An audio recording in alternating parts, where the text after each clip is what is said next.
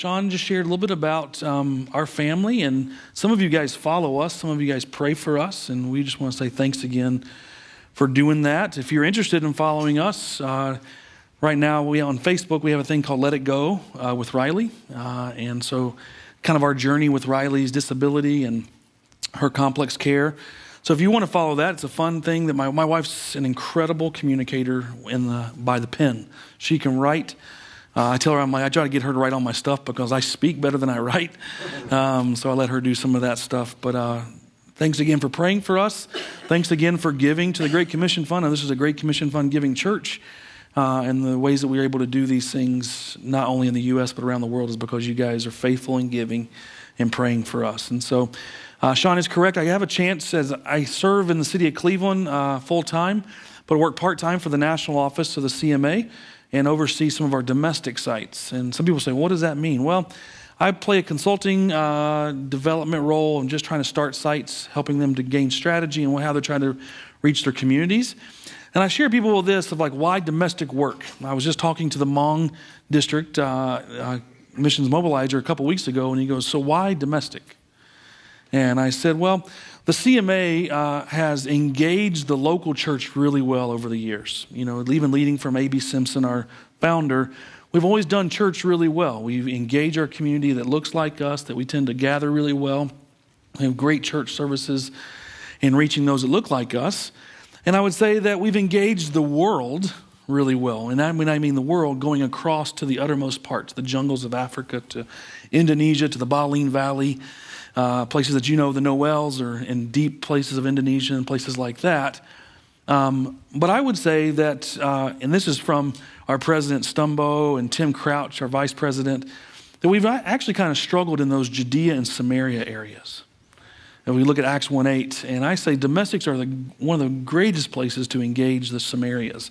The people that don't tend to look like us, that tend to that have different perspectives and things like that. And so domestic sites really have had a huge opportunity to develop leaders in places like Judea or Samaria. And so my job is to really help our leaders to find strategies on how to reach people that don't know Christ, that don't look like them, but also develop leaders out of those contexts. And so that's a little bit about how we do stuff in the domestic world. Um, and just to start off, there's uh, as we go, we're going to be in Acts 11. So if you want to go ahead and start getting there, we'll be in Acts 11 this morning. Um, as, as, some of our domestic sites, we have them all over the U.S. Uh, but I was visiting one not too long ago in Watts, California. You guys know more of L.A. Los Angeles. Uh, in Los Angeles, we think of movie stars, Hollywood, uh, eight point million, eight, you know, I mean, eight million plus people in that city. Um, you don't think about Watts a whole lot, you know. I grew up learning about Compton and places like Watts from Dr. Dre and Snoop Dogg. That was the place, that stuff I was snuck and listened to, right? You know, I wasn't supposed to listen to that. So Super Bowl, my mom's like, Did you like Super Bowl? I'm like, Yeah, I loved it. And she's like, You know that kind of music? Yes, mom, I listened to it in high school. I'm sorry. Uh, but you, you think of those places. That's, you know, Watts is one of those places, is the tough place. It's home to one of the largest uh, government housing uh, places in all of California and uh, in all of the country. And it used to be the old World War II barracks where soldiers would stay. And so now there are housing developments or projects for people, majority in uh, African American, Hispanic. Uh, so lots of gang activity, lots of things are going on in that area. Um, and so one day, a couple uh, by na- uh, name of Todd and Jennifer Grant decided to leave uh, Northeast Ohio. And we're going to Watts, California. And so I always share is like they were the whitest of white people going to a neighborhood that would look very differently than they did and had different uh, things that they believed in. But they felt a calling to go to Watts because they saw that the, the people of Watts needed to hear about Jesus. And they live, they moved right in next door to where their center is at, and they are still running that out. Jen has passed away. She died of cancer a few years ago. And so you would think, oh, Todd's going to move back home. Well, Todd says, no, I'm staying. They're raising six kids in Watts, California, and engaging the neighborhood there. And the reason I knew that story, I knew a little bit about Todd and Jennifer, but I was talking to Daryl. Daryl being a gentleman that had lived in Watts his whole life uh, and had a, a story and a journey of his own that wasn't the bright, sunshiny lights of California. It was the dark stories of the hood, he would say. It was him getting involved in drugs and getting involved in different kinds of crime and having shoot, shootings and things like that. Even to the point where he was involved in some types, in some kind of murder. Not necessarily he did it, but he was a part of those things. So he's telling me his story, and he says, But then there's this white guy from Ohio that showed up. His name was Todd, and began to engage with me and began to tell me a new story of what my life could be. Daryl's now one of the church leaders at Powerhouse Church. And I saw him in a picture just three weeks ago leading over 100 people up to Big Bear for a big outing with Todd Grant. So, why do I share that story?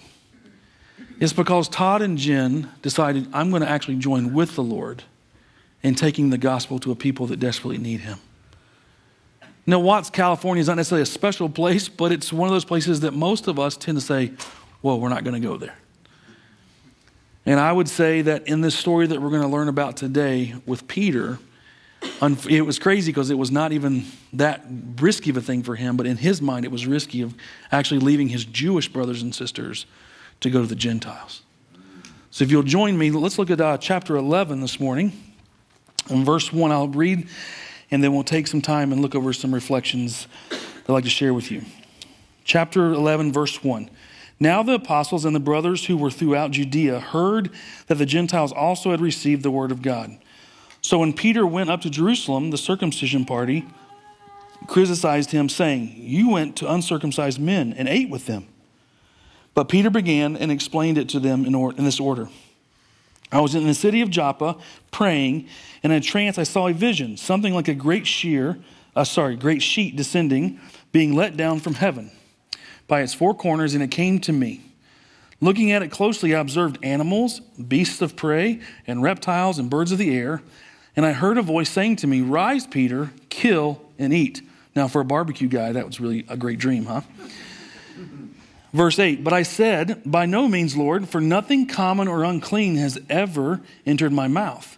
But the voice answered a second time from heaven, What God has made clean, do not call common.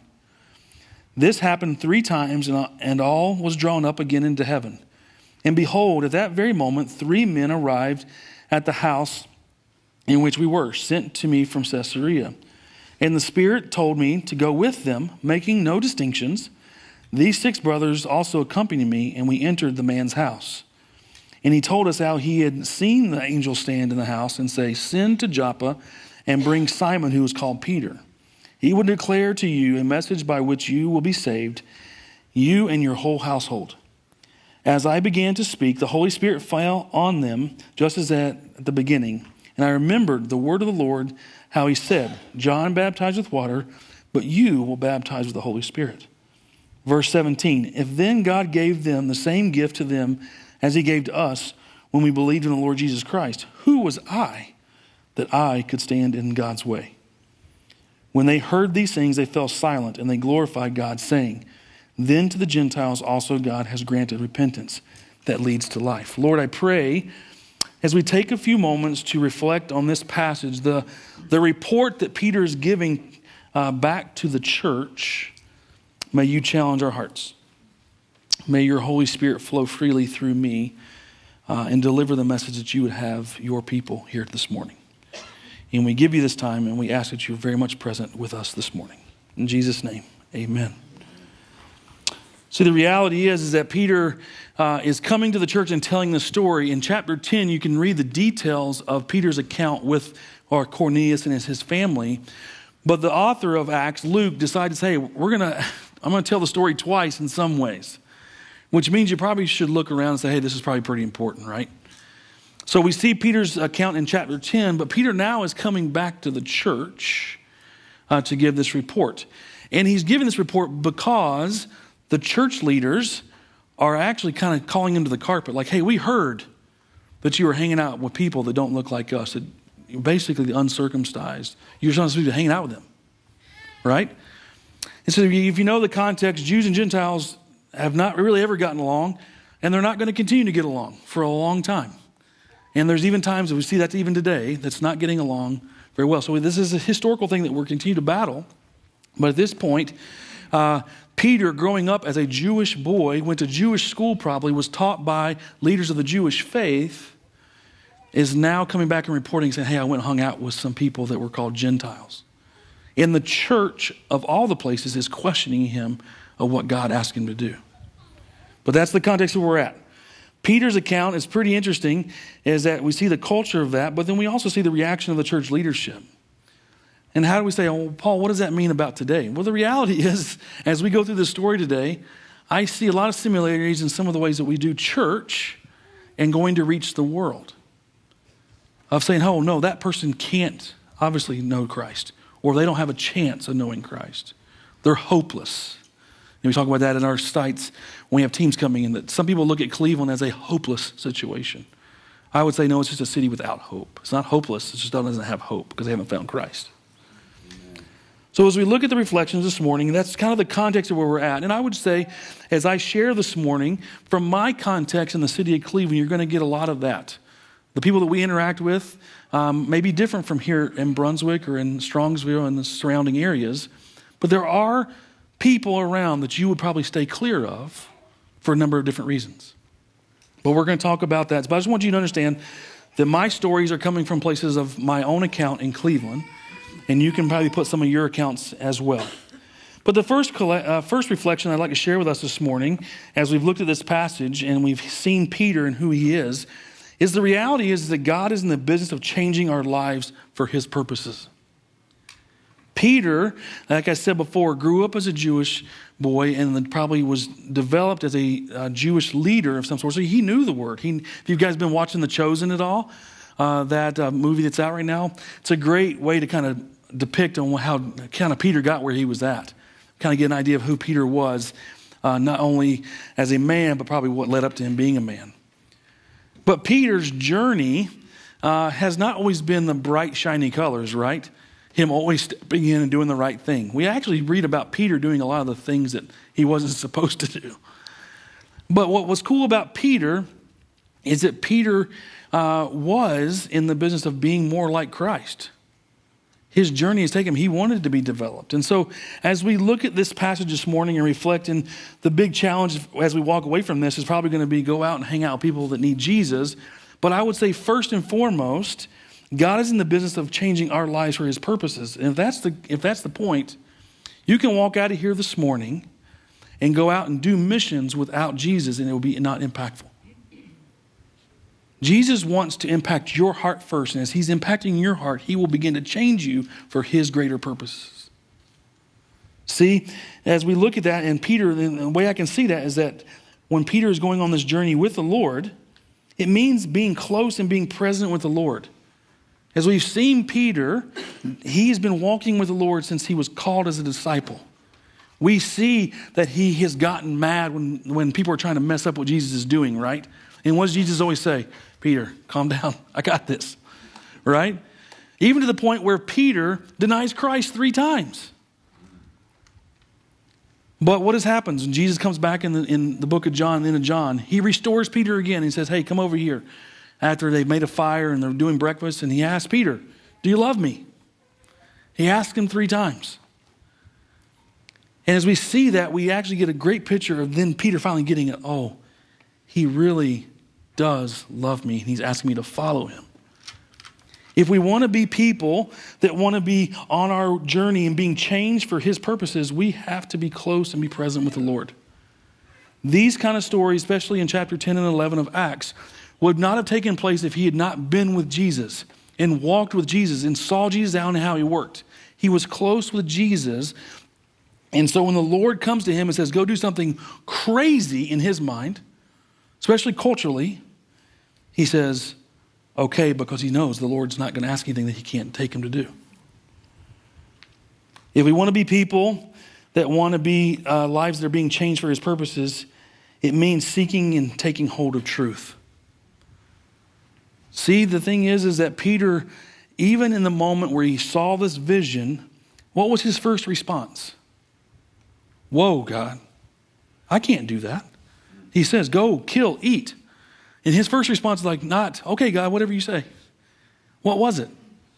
No, I can't eat common things. I can't hang out with common people.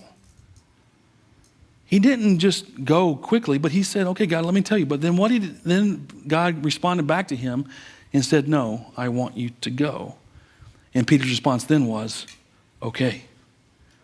Because God was changing the true story in his life. Yes, I know, Peter, what you've been dealing with. I know that your people group have always had these traditions and all these rules, but now I am the Lord. I am Jesus. I have changed things so that you can go do that. See, it wasn't this manufactured thing by man, it was by God saying, I have changed you, Peter. I have changed the rules. Now, this is the way you should live your life. If we're not sitting close with Jesus and we're not spending quality time with Him, it's going to be hard for us to trust the Lord in the truth statements that He wants because we're like, whoa, I don't really know you, God. So, have those work together? So, if we want to be people that are wanting to be changed, our lives to be changed for God's purposes and ultimately for His glory, we have to be close and present, and we have to be seeking and taking hold of the truth that the Lord provides for us. The second reflection as we look at this story of Peter's account to them and to the leaders is that when we hear from the Lord, it is followed by obedience. See, being present with the Lord, taking hold of the truth, is followed by obedience. Peter questioned it first, but ultimately said, Okay, God, whatever you ask me to do, I'll do it against all the things that have been happening. The reality is, it takes practice and it takes discipline. I think as I look at Peter's life, it's taken a lot of practice for Peter to say, Okay, Jesus. Because his first response has always been, Nope, I can't do it that way. Oh, do you know Jesus? No, I don't know him. Do you know Jesus? No, I don't know him. But it takes practice and it takes discipline. And we see Peter, and we'll see Peter to the end of his life continue to say yes Yes, Jesus. Yes, Jesus. But the reality is, when we hear from the Lord, it is followed by obedience. It takes practice and it takes discipline. Church, I can sit up here and tell you that I've done everything right. Every time God has said to move, I've moved. But I would be lying. Because it's not always easy. It gets scary. It's not comfortable. I don't want to do that. But I have found that as I continue to say yes, the easier it has been to follow the Lord and what He's asked me to do, even when the big things happen. When we hear from the Lord and it's followed by obedience, it comes more regular as we do it. And you may be saying, Paul, like, I can do that, but what if I don't know what to say? And we see in this passage, we actually go back to verse 10, uh, or chapter 10 and verse 33 and 34. Uh, Peter is worried, like, what am I going to say? But what the Lord says, you go and I'll tell you my message and you will speak. See, the thing is, a lot of times, if we're honest with ourselves, we got to figure out what, what can I actually say to this person. I got to figure out this whole process and how I'm going to talk to this person that doesn't know Jesus. But sometimes it's just the reality of saying, the Lord's saying, hey, you go, you go speak, and I'll give you the message to say. A lot easier to depend on the Lord's message than our own manufactured message. When we hear from the Lord, it's followed by obedience. In this passage, uh, the third reflection is the gospel this message, as we see, is for all people. And the crazy thing is, is that it leads to repentance that leads to life. And I'll be honest, as I look at this gospel is for all people, it, it doesn't matter ethnicity, it doesn't matter social status, what we believe, what we don't believe. It takes being around people and being present with people that don't look like us, that don't share the same values as us. That's what he's saying. I want that gospel for all those people. At Envision Cleveland, our core value is that every person matters.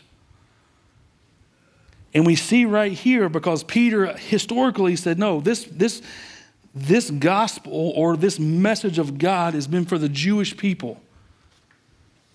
This is a new horizon. Things are changing. Now you're saying it's not just for us anymore, it's for everybody else as well. You're inviting them to come and join a part of the family. The gospel is for all people. And it's crazy when I say that in the, in the very end of the, in, I'm sorry, in uh, verse 18, there at the end it says, Then to the Gentiles also God has granted repentance that leads to life. When I struggle with this concept, because there's times in my own life that I don't want to engage in some of those people. I was sharing the story before uh, the first service is that there was a gentleman that the Lord said, I want you to go speak to this person. I want you to hang out with him. I want you to engage in him. And I said, No, God, I don't want to. Because I knew what it was going to lead to. It was going to lead to frustrations, it was going to lead to uh, him calling me at different times. And so I just said, No, I don't want to do that right now. And the, it's crazy is because the pastor, the church that we're a part of in Old Brooklyn there, he said, Hey, so and so wants to know if I can give you his number. I said, No, don't give him my number. He's like, Well, I already did. So I'm like, Oh, I guess I can't get away with it, right? But the reality is that that person needed to hear the gospel. And in my thinking of like, I've saw this man, I've seen what he's done, I see the life that he lives, I already almost wrote him off. He wasn't worth my time, he wasn't worth God's time. But the reality is that gospel is for all people a young lady that's been coming into one of my partner organizations' uh, buildings for the past three or four years. Uh, she came in, and uh, she's probably one of the toughest people I've met in Cleveland, meaning that if we were going to get in a fight somewhere, I want her to be on my team. Um, and she's, if just give you a brief uh, description of her, she's pretty stocky, strong though, like strong, and she's tatted all up, uh, down her arms, all over her neck. She has piercings different places. Um, and the first time I met her, she was wearing a shirt that said FU on it. Um, and so you can imagine, like, oh, that's a big statement for somebody, right? And our natural reaction to somebody like her would be, there's no chance.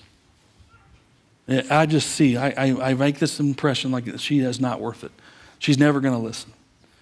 But the Lord said, in my mind, because I, I, when I look at somebody, sometimes I'll go, man, the Lord really wants her.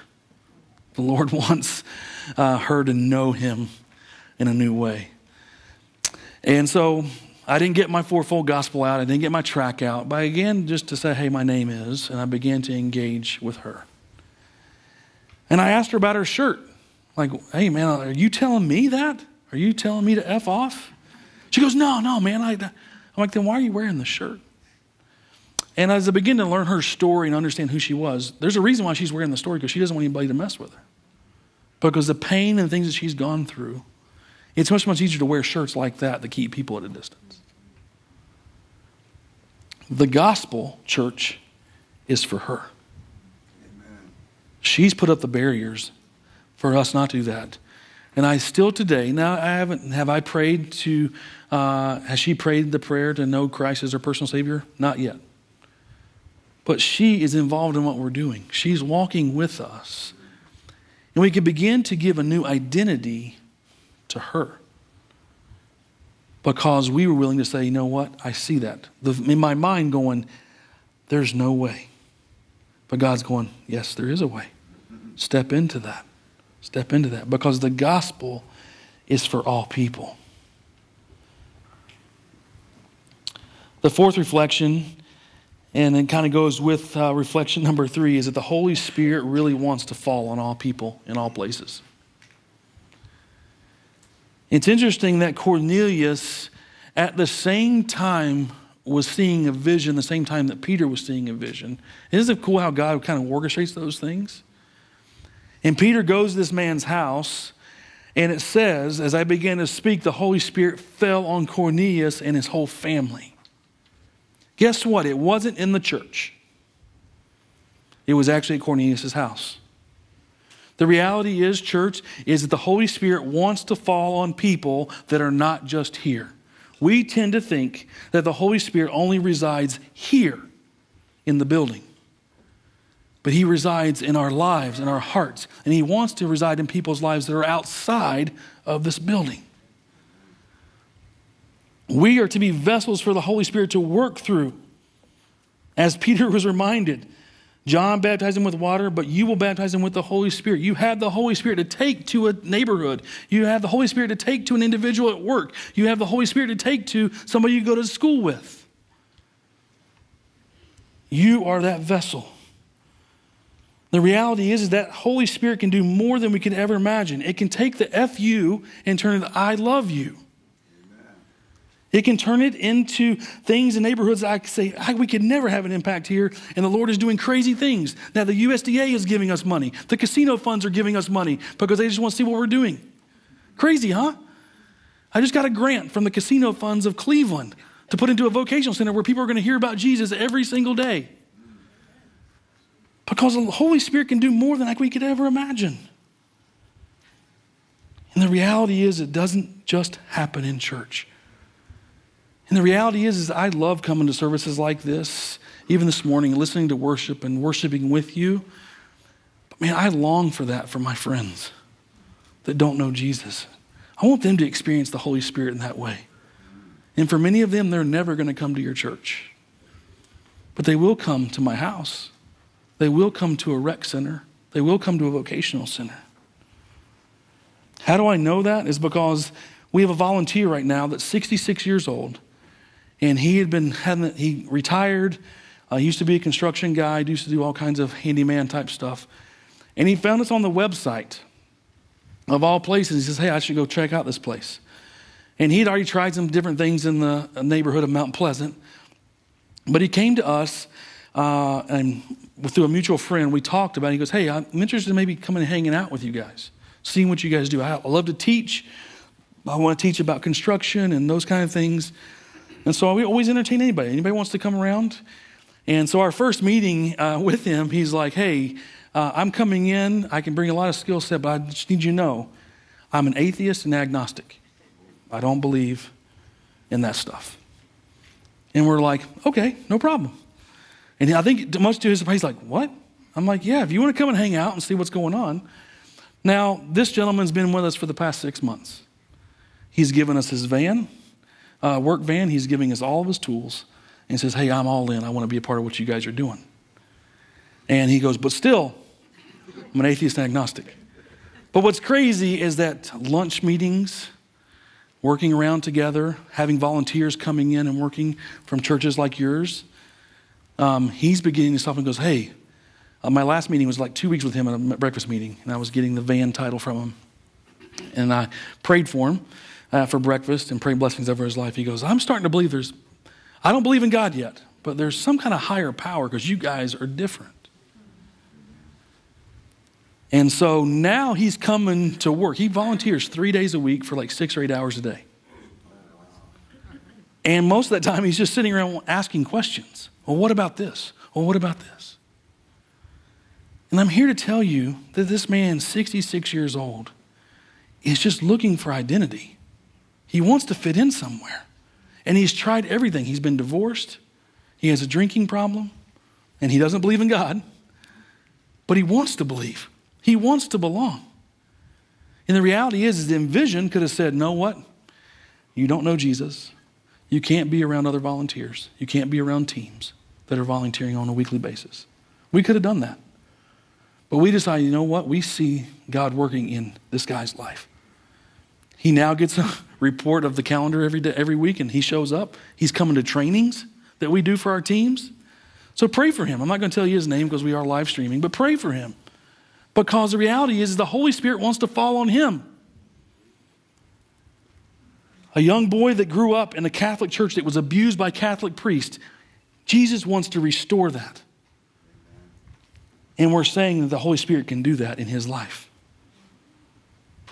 The reality is, is that Paul's not doing anything, Tom's not doing anything, but the Lord is working on this man's life in a way because we said, okay, we're going to do this because we believe the gospel is for all people.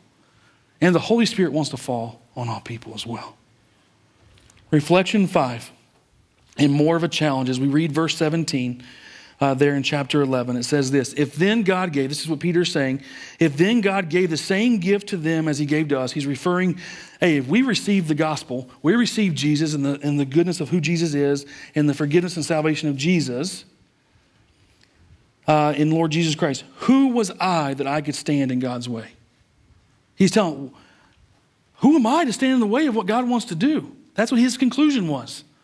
Yes, it doesn't make sense that I would leave the Jewish culture and what we all believe for all these hundreds of years and thousands of years. Why would I leave that and go hang out with Gentiles?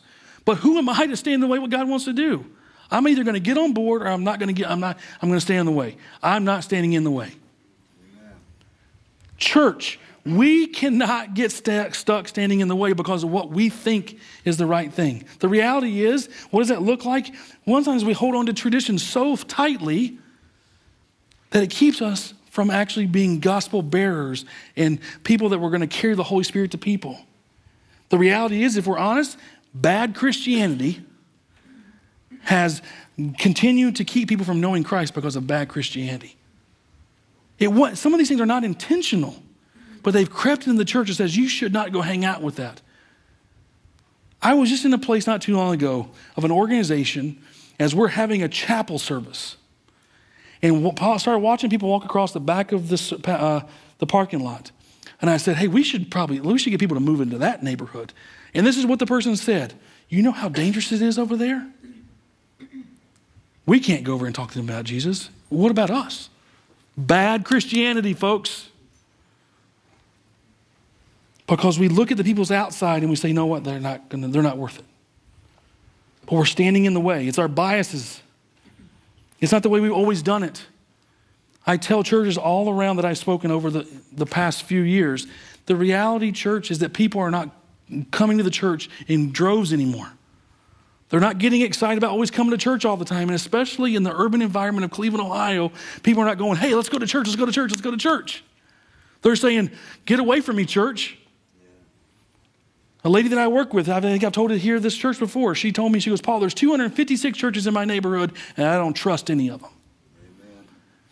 How do we respond to that? Go to them. Don't get in the way because we've always done church a certain way. We've got to get outside of our walls. You, the church, are an organism. You're not just an organization that stays inside the walls, you're an organization that moves. And you have the Holy Spirit that you can take. And the reality is, church, is it's going to be uncomfortable. Those two stories, the three stories I've told you, they haven't always been comfortable. I was praying for this gentleman on the way down. I just shared the story about this morning. And do I share this information with him? Because I don't know if I really trust it yet. It's not comfortable. But I'm glad that the Lord is pushing those things because the Lord knows what He's doing. So please don't get stuck. Don't get caught standing in the way of what God wants to do, as Peter reminds us right here. And the sixth thing, if we can begin to implement some of these things and, these, and taking on these reflections, the reality is in the awesomeness of how testimony is driven here. The Holy Spirit driven testimony encourages and challenges others. You may be wondering, Paul, why didn't we talk about chapter 10 where it goes in the details of the whole encounter with what Peter and Cornelius was dealing with? It's a great story. But I liked chapter 11 because it was now Peter's account back to the church. The men that were saying, I don't trust you, why are you doing that? In the response of these leadership, in the very end of this, in verse 18, when they heard these things, they got all mad. And they're saying, Oh, you're such a crazy guy. No, he says, when they heard these things, they fell silent and they glorified God. The very people that were probably the people he looked up to growing up as a young boy and even as a young adult, they're saying, whoosh, that had to be God. It was Peter's testimony. It was his obedience. It was him being used by the Holy Spirit to go do this. And as he reports back to the church, it began to change the mindset of that church.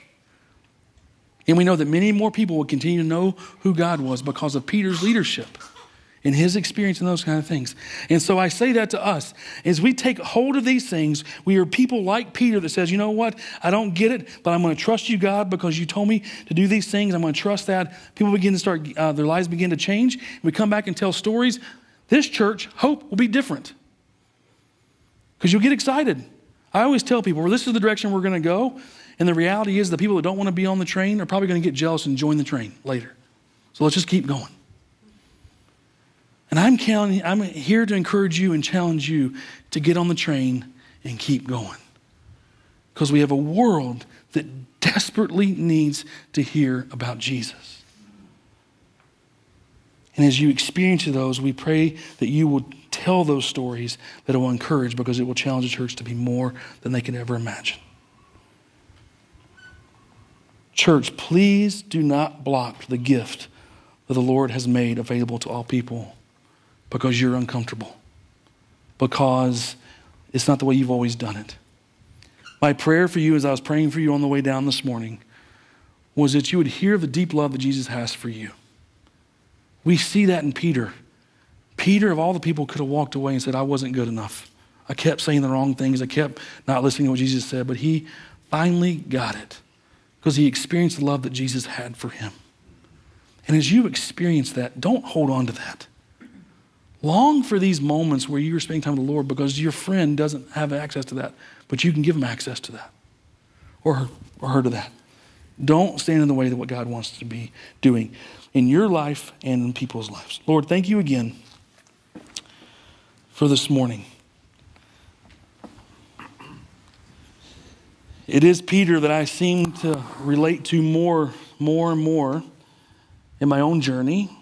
And so, Lord, I pray as we have taken note of this passage and the testimony of Peter to the church leadership, may you encourage us, may you challenge us to be people that want to be deeply in love with you. It always goes back to that, right? It always goes back to we want to love God with all of our heart, soul, and mind, and love our neighbors ourselves. So you help us Will you remove those things that may be in our lives, even currently, that are keeping us from experiencing all of who you are and the truth that you have for us? And will you then move forward in giving us courage to engage people that are right around us, the people that look different than us, the people that we've already written off because we think there's no chance? Will you give us courage to speak? Will you give us courage to join with you and not block what you want to do? We're thankful that the change in people's lives is not dependent on us, but you do ask us to show up and to be present. So help us to be present with a message that can change the world because we can see in our own lives. Have you changed us? May we be excited to take that message and not get caught standing in the way. In Jesus' name, amen.